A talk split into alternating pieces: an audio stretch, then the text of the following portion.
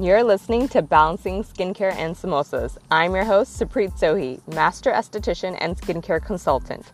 I help women of color break through beauty standards to find their individual skincare and wellness journey. Join me every week as we touch on a topic that will help you with your journey. Kids that are 8 and 12. Um, and uh, I had my daughter during my fellowship, so brought her back to Kentucky with me. And then my son I had when I was here.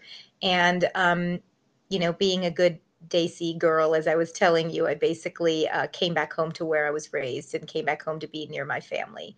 So it's just been really great, especially in the time of COVID and this pandemic and needing to be socially isolated to be so close to my family um, and my mm-hmm. parents and my brother and his kids.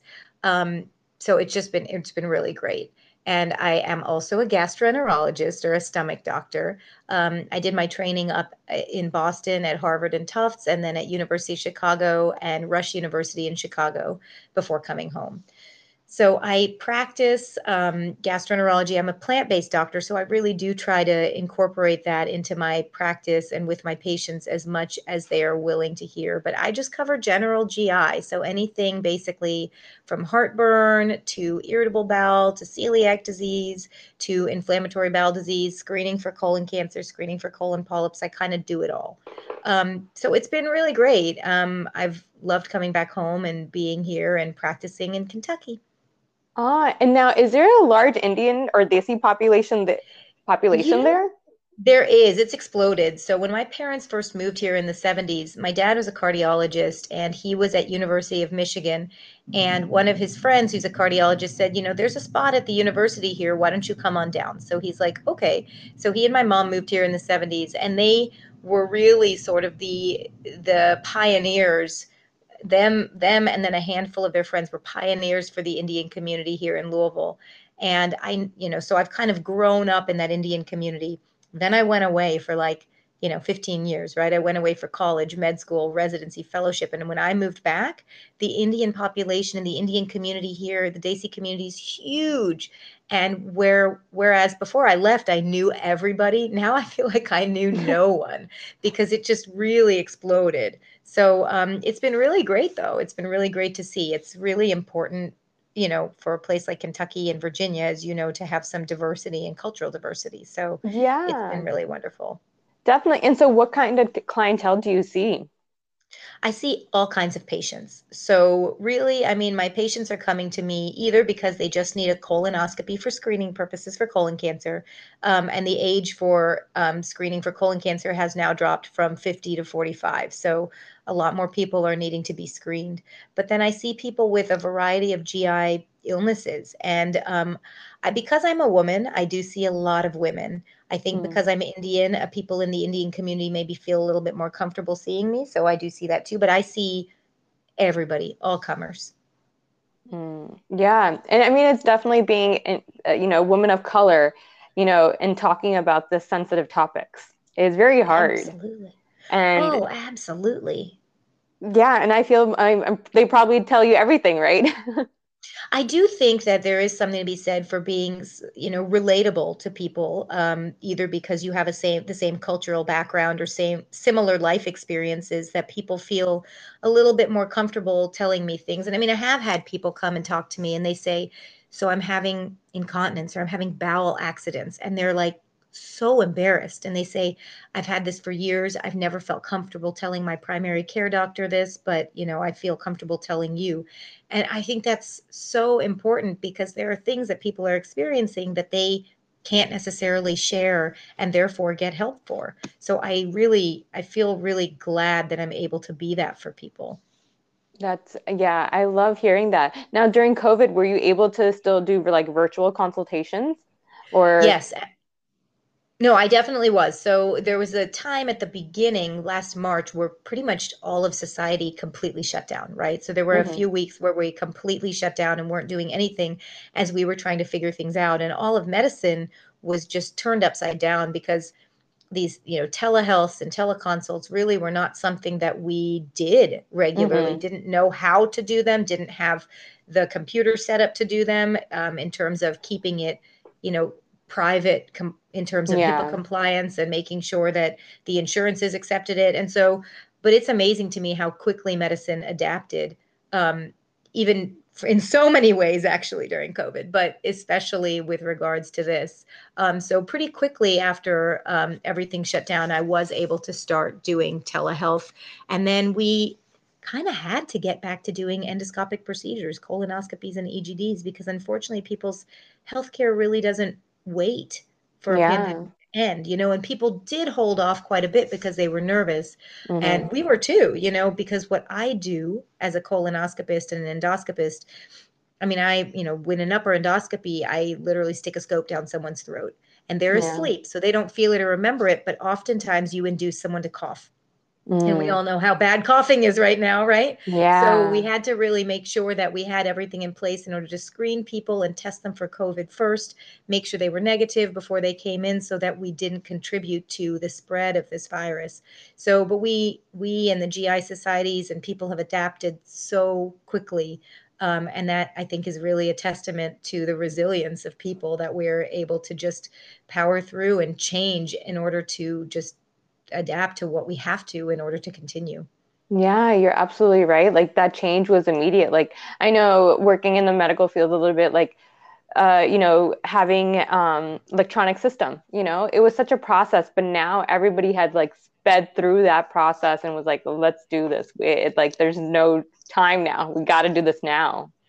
Absolutely. Yeah, now it's the norm, right? Yeah. So how did, well, I'm, what interests me about you is also is the veganism. So your lifestyle with vegan, how did that play um, with medicine and uh, work and career and all that? Yeah, so um, you know, I've been vegetarian for about 20 years, and that really came about due to my own ethics and the environment. Mm, And I more recently transitioned to, f- and actually, so you know, being Desi, you would think that I grew up being vegetarian, but not so. I grew up mhm, eating meat in this country, and so I really came to vegetarianism of my own accord. And I more recently transitioned to fully to a vegan diet for those same ethical considerations and it's funny because it really was only after I became fully vegan that I became more and more aware of the health benefits of having a 100% plant-based diet.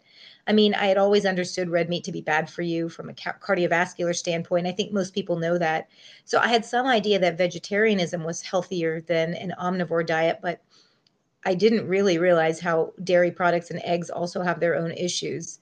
And, you know, in medicine, we get actually very little instruction in the way of nutrition for healthful living.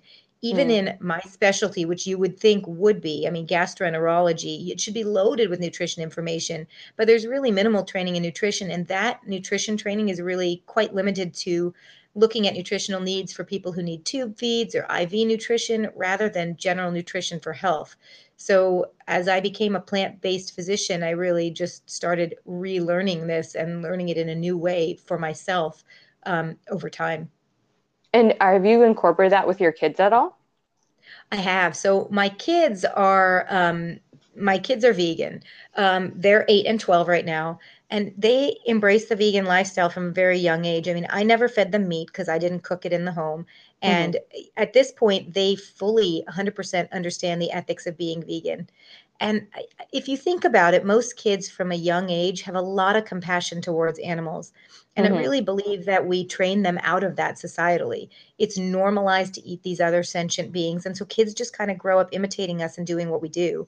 But I think if you look at young kids and how they react to animals that they see in nature or farm animals, they really have a lot of compassion towards animals. So our kids really 100% feel that being vegan is right for them. And I mean, obviously that may change as they get older because they're going to walk their own paths just as I've walked mine. Yeah, exactly. I love that you mentioned that because I mean, I same thing. I didn't grow up, um, I grew up eating meat and then became vegetarian on my own, and same thing with vegan. And so when the question came to raising my kids vegan, um, you know, I was questioned, oh, where are they going to get their protein? You know, they're not going to be healthy, they're malnourished. And I'm like, really? So you want me to feed them dead animals for their protein? And Yeah. like explain that to a child. It doesn't make sense. No, it Exactly what totally you doesn't. And it doesn't even make sense for adults, to be quite honest. I mean, the a lot of this i hate to say is, is propaganda right and mm-hmm. it's it's a big push and lobby from you know the meat and dairy industry i consider myself a vegan athlete. I do a lot of physical activities and the activities that i do require endurance and a lot of muscular strength and that requires protein. And it's actually so easy to get all the protein we need in a vegan diet. It really is a myth that we can't get protein without animal products. And you know I, I do think there's an obsession with protein in our current culture and our protein needs are far less than we actually think. So, really, we only need about 0.8 grams of protein per kilogram of body weight. And so, for a 140 pound person, that's 50 grams of protein. And if you think about a serving of chicken, like a serving of a, a, handful of chicken, which would be kind of your palm is the serving size, right? That probably has 30 grams of protein in it or 40 already. So that tells you that people who eat a predominantly meat based diet are getting way, way more protein than they need. Um, and, you know, it's also just not true that we can't get all the protein we need from plants.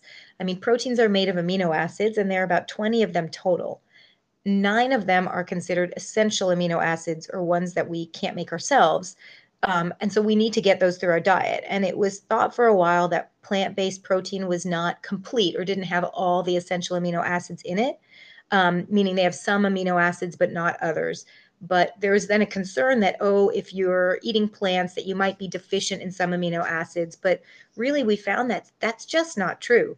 All plant foods do have all the amino acids we need, just in varying amounts. So, really, the diet that's most helpful for us, which is a diet, you know, helpful for us in general, which is a diet that's rich in plant variety, it would get us the appropriate amino acids we need to have a complete protein intake anyway.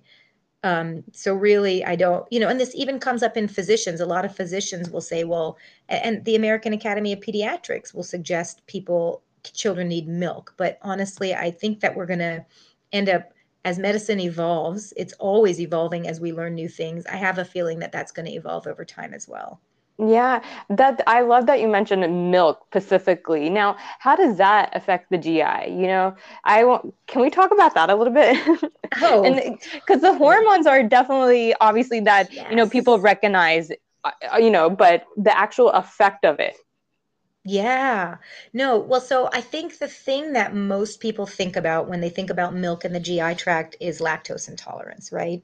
Mm-hmm. Um, and basically, milk has a carbohydrate in it called lactose, and we have to break that out into smaller um, carbohydrates in order to absorb them. And that requires an enzyme in our digestive tract in our small intestine called lactase. And a lot of people will lose that lactase over time, or they'll have reduced amounts of it. And so they'll end up, when they drink milk or eat ice cream or have cheese on pizza, they'll end up having you know symptoms of bloating um, upset stomach diarrhea um, just kind of not feeling well. And that's because you get that carbohydrate, lactose, which is not absorbed. It travels through and it gets it's food for your gut bacteria. And then basically they break it down and it causes a lot of byproducts, including gas. And, and so it causes these symptoms of discomfort. And when I tell my patients about lactose intolerance, one of the things I tell them is really, if you think about it, we are the only species that drinks milk beyond the age of infancy. I mean, milk is not designed for us to continue to drink into mm. adulthood and beyond, right? I mean, and the milk coming from a cow is really designed to grow up a baby cow into like an 800 pound cow, right? Wow, it's not really, yeah. it's not really designed for our children. Um, so I think that's important to think about. Also, but the, you know that's just lactose intolerance. So when we think about milk, it, there have been some really interesting studies that have come out um, there was a Swedish population study that looked at um, milk consumption, and, and women who consume more milk actually had higher rates of hip fractures, mm. heart disease, cancer, like all the things that you would think, like, wait a second, milk is touted as having a lot of calcium. It's supposed to be good for your bones. But actually, women who were consuming more milk ended up having more fractures. Um, you know, milk use is associated with acne and premature puberty because of all the hormones in it. Even even not, you know, even organic milk still does have some hormones in it. So it's it's really not that great for you, right? I mean, it's been thank pushed you. as being good for you, but it's really just not actually. Yeah. Oh my God. Like, thank you for saying that. Cause it's, yes. I tell, tell people all the time, and it was so hard to even convince my mom. Um, but I got her to do oat milk with her chai in the mornings. Oh, me but, too. I love it. It's right. Oat milk has been a. I'm like, where was oat milk all my life? Because it has just come out in this past year, and it's been a game changer. Same. milk like substitute. honestly, like uh, I cow milk is one thing. I think I did drink a lot of it when I was young, but now becoming a vegan and playing around with these different milks, like almond milk for baking, you know, oat Yes. milk for my coffee, it's and the texture is so different. I think people think like, oh, you're going to be restricted with what you're eating. You're eating plants, you know, and veggies all day. Yeah, you are, but you can get creative. You So- totally can. And it's really actually quite telling. Like I saw somewhere that Starbucks has like run out of oat milk because the demand for it is so high. Like a lot of times their stores will run out. So that tells you something about how good of a substitute it is because you know, we go to we go to these coffee shops for our treats, right? Like for Mhm. our delicious creamy treats. And if it weren't a good enough substitute, it it wouldn't be like they wouldn't be running through it the way they are. Yeah. And so what kind of diet is what kind of food do you eat? Is it more Indian style or is it fusion? everything and anything. So I actually plan out because of COVID, I, and you know, I, I really appreciate the ability to slow down because of COVID because you got to start looking at the silver lining, right? Mhm. So prior to us having to slow down, we were always on the go because we had all these activities that we would do in the evenings, and so I would um, be throwing things together sort of last minute every night, and they'd be tasty and nutritious, but they wouldn't necessarily require a lot of thought and planning. And now because of this, I'm able to take some time, and on the weekends, I'll usually plan out what I'm going to serve the family throughout the week, and I say serve, but we're going to get to that in a second because now that my kids are older, my we cook, we all work together to make dinner. Um, Aw. oh my gosh, it's amazing. It's amazing. Um, but so I'll plan out and we'll all, you know, and Sunday we'll be having breakfast or brunch together and I'll be sitting with them and I'll be like, so let's try, what about this and what about that? And we'll all kind of come up with a plan together and then we'll shop for what we're going to have. But I definitely like, my family likes a variety of flavors. So we'll have something Indian every week, but then we'll also have something maybe more East Asian. We'll have something maybe more Tex Mex. We'll have some sort of vegan comfort food.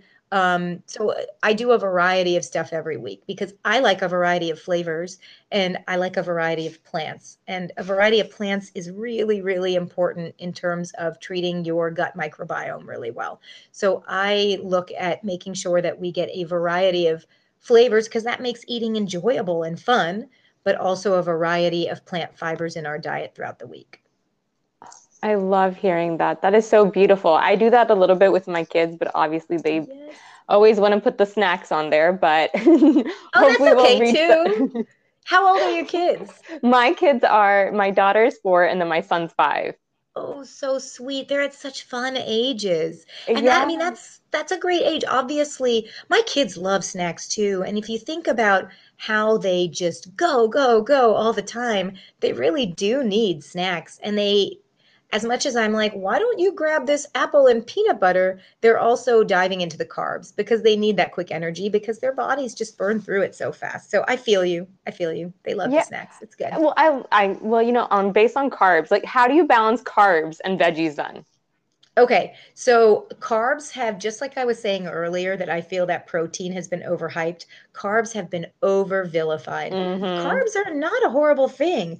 What when people talk about carbs, really, I think what they're getting at is the very simple carbs with a, a bad glycemic index. That basically, if you're going to have white bread and white pasta, that essentially very quickly turns to sugar in your body and stimulates your pancreas. That's not what we want. But the carbs coming from plants are excellent and good for you. And then there's a huge mix of fiber in there as well.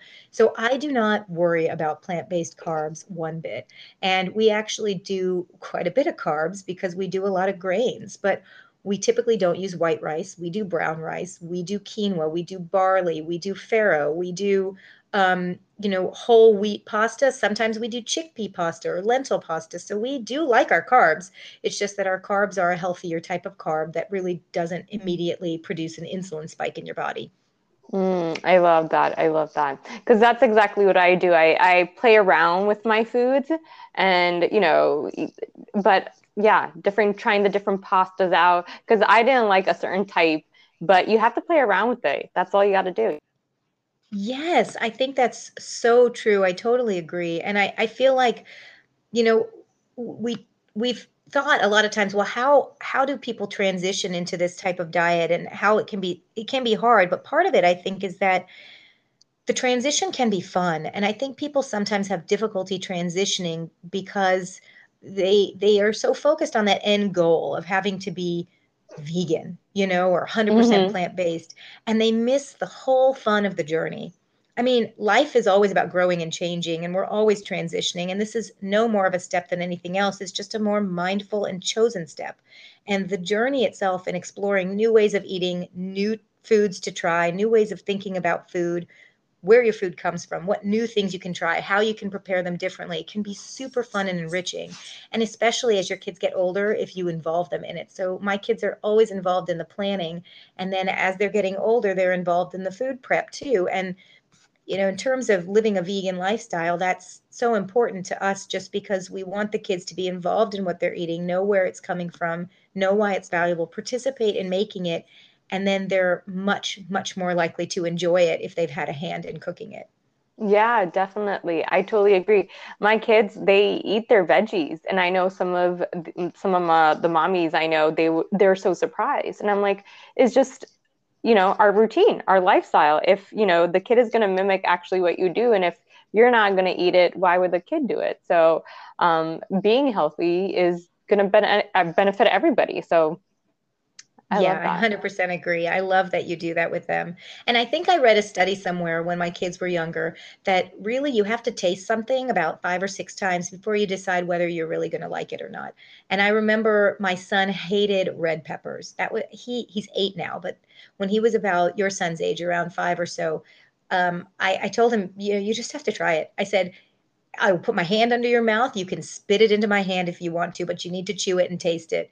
And now hmm he loves red peppers, right? So it's just, you just have to keep trying these new foods. And that, you know, works for adults too, for people that are transitioning to a plant-based diet. If what you're used to eating is meat and breads and starchy things, it is you can't jump into having like a massaged kale salad, right? It's just Yeah. not going to work. It could for some people, but you the, the transition means that you've got to introduce this slowly over time, keep trying it, trying it in different ways, seeing what helps you enjoy it, and then you find yourself craving it actually.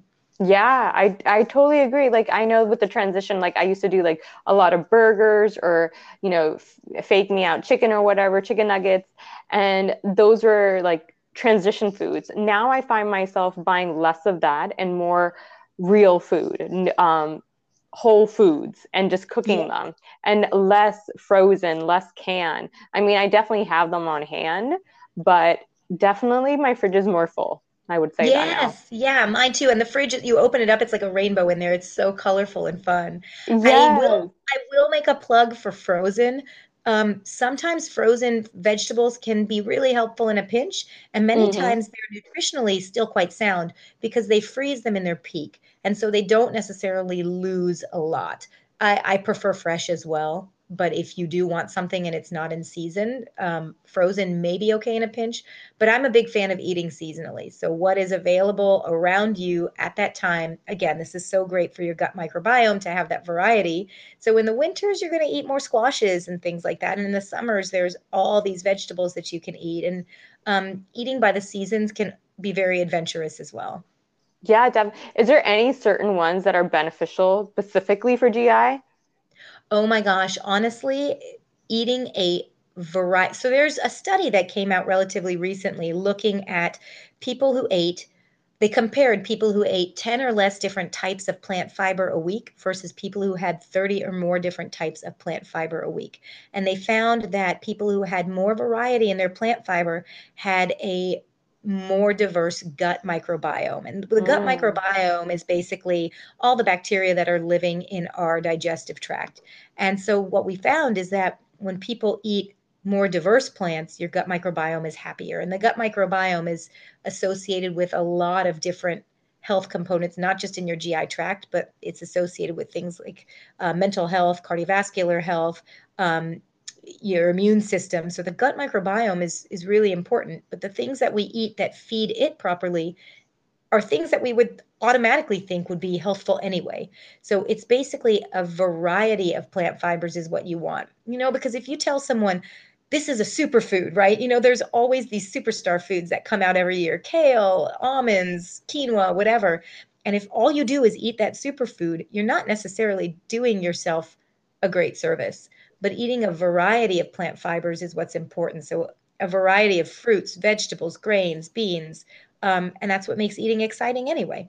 Mm, I love that you uh, said a variety because I know we get stuck on it because of our location sometimes, but just venturing out just a little bit, even with your grains or trying different breads and stuff like that, can just definitely bring a variety of you know vegetables as well, whatever is common in the area.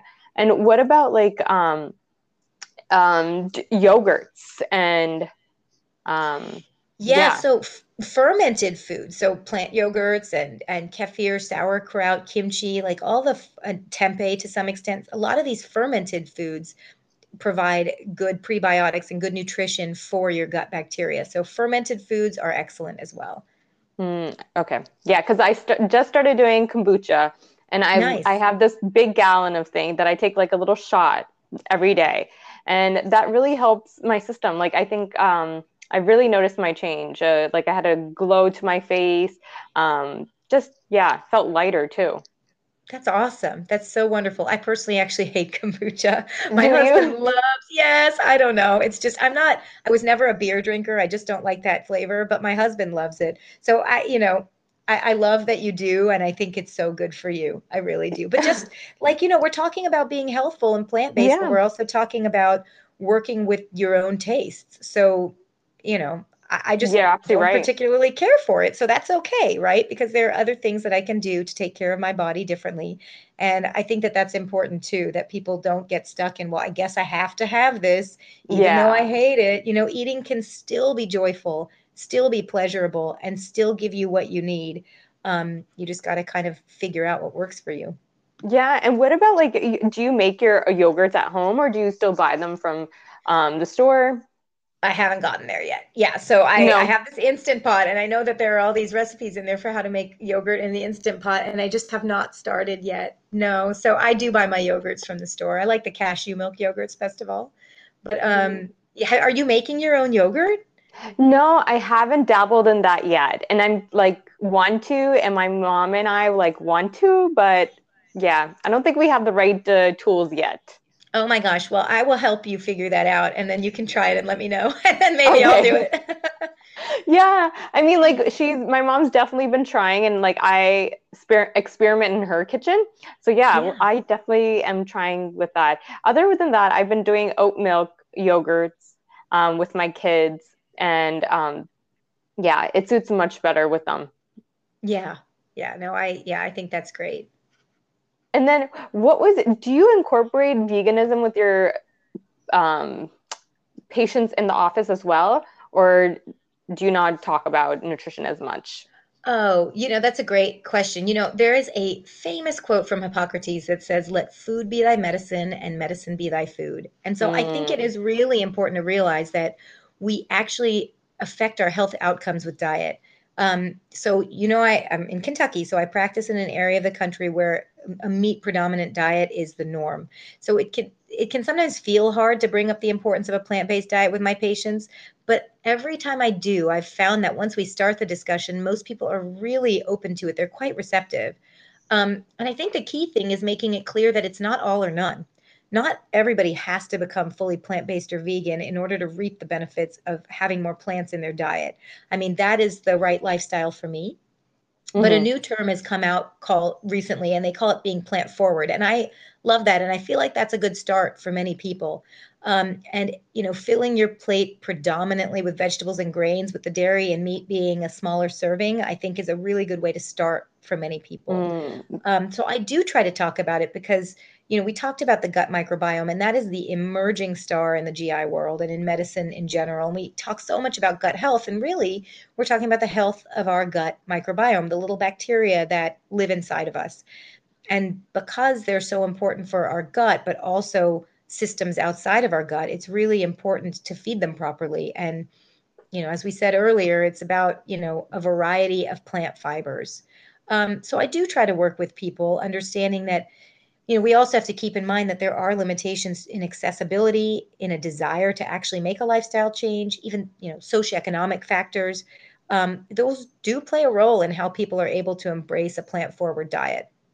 So i think it's important that we we think about that and you can't be so dogmatic and tell people well you have to do this because it may it may not be something that's accessible for everybody fully um, but I usually tell people that you know, treatment of GI conditions is multifactorial. So it's medication, but also lifestyle. So mm. I do my best to see where I can find that balance for people. Yeah, I yeah, I, I think exactly what you said. You have to give them space to learn on their own, and you know, uh, give them the uh, right tools and yeah. educate them educate your clients on the lifestyle. And you know it could be just be a mindset change with um, plant lifestyle like you said you know taking it step by step opening up the idea to this lifestyle. Because that's another thing terms um, scare people. What is vegan? Mm-hmm. what is plant-based? And even looking in the refrigerator and like what is like okay this is vegan but it's not it has gmo like so it's not healthy like what do i get now um, but like, and what you keep rephasing, you know, just stick with the plant diet, keep a, you know, a rainbow color palette, you know, that's really going to help it. Absolutely. I totally agree. I love this. Well, thank you so much for taking the time. And you know what I wanted to ask is what is your self-care routine? What do you do to take care of yourself? Oh, I am a firm believer in filling your own cup so that you can give your best self to everybody else, your family, for me, my patients too, anybody in your life. And so I that definitely looks different for different people. I mean, different people have different needs in order to feel like they are taken care of. So for me, it involves good and beautiful food. Um, and that does include sweet treats, okay? Because mm-hmm. food food is a food is a pleasure and it should be a pleasure. So, but for me, those sweet treats are vegan. Um, it's you know, I make sure to take time to meditate, um, to do yoga, to connect with nature because I feel like that's really important for my sense of well being and um, feeling spiritual and feeling connected to the earth.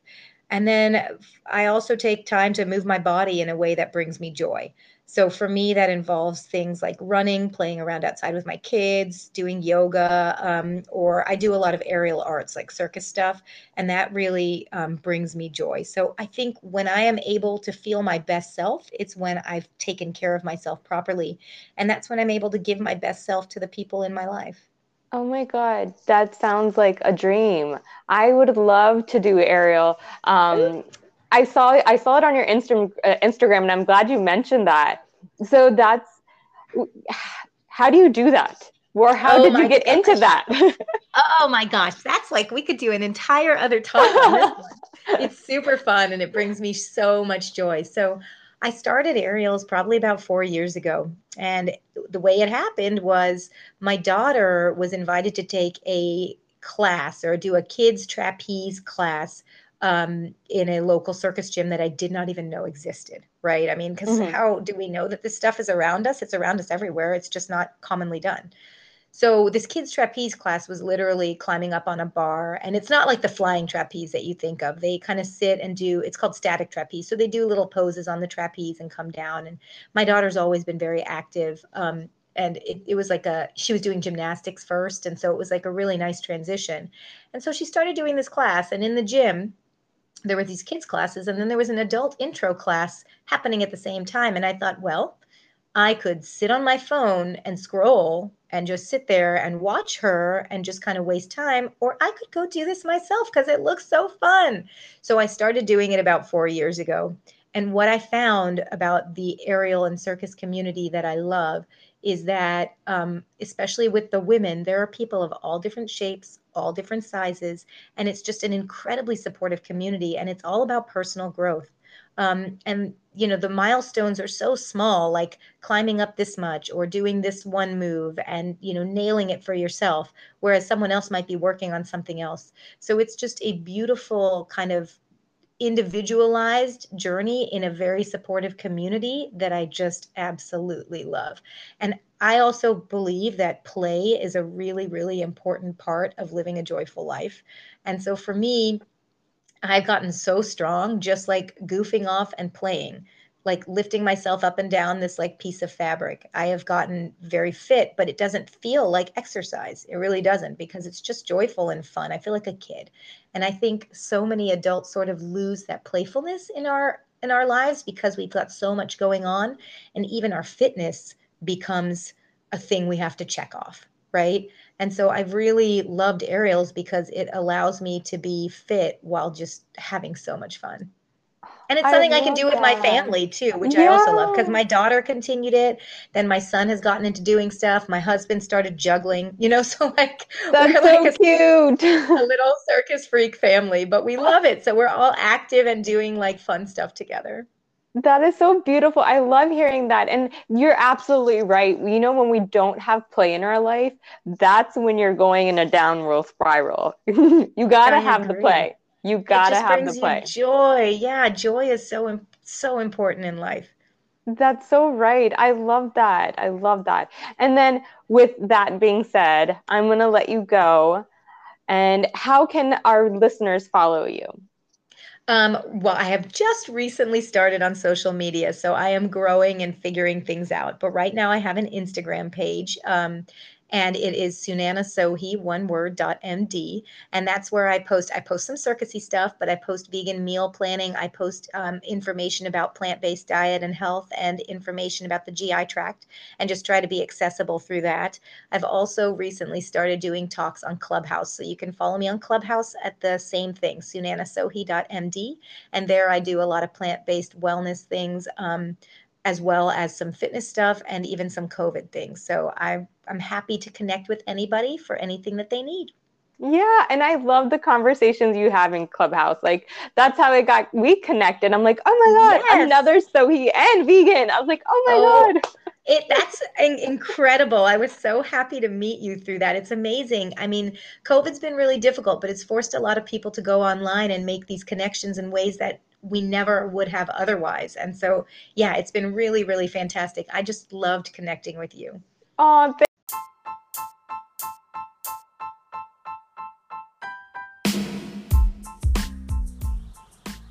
Thank you for joining me on Balancing Skincare and Samosas. Join me every week as we touch on a topic that will help you get closer to your skincare and wellness journey. Add me on Instagram at Skin Sutra underscore Supreet. And you can find me at www.skinsutra skincare. See you next week.